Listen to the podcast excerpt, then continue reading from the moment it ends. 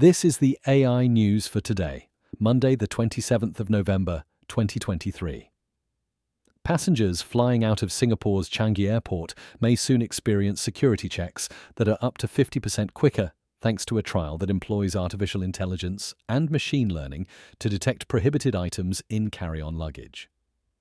This system not only speeds up the process, but also reduces the chance of human error.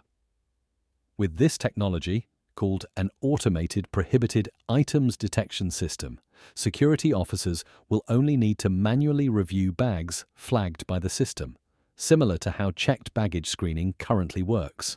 Next, LG AI Research, the artificial intelligence think tank of LG Group, has signed an agreement with UNESCO to jointly advance knowledge and awareness on the ethics of AI. This collaboration signifies the first time UNESCO has partnered with a Korean company for such a cause, aiming to secure data privacy and elevate the beneficial impact of AI technology on humanity and sustainable development.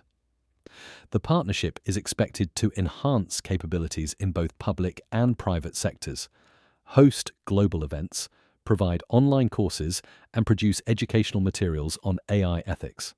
Finally, Apple is set to launch a free app named Journal on iPhones next month, providing a digital platform for journal entries, inclusive of photos, videos, and other inserted content.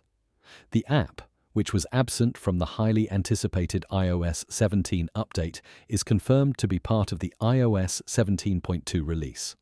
Users will benefit from machine learning centric features such as personalized suggestions based on photos, music, and workouts, with all entries secured through end to end encryption and options for backups on iCloud. That's all for today. Connect with us at mrc.fm slash AI News. Hit subscribe and come back tomorrow for more AI news.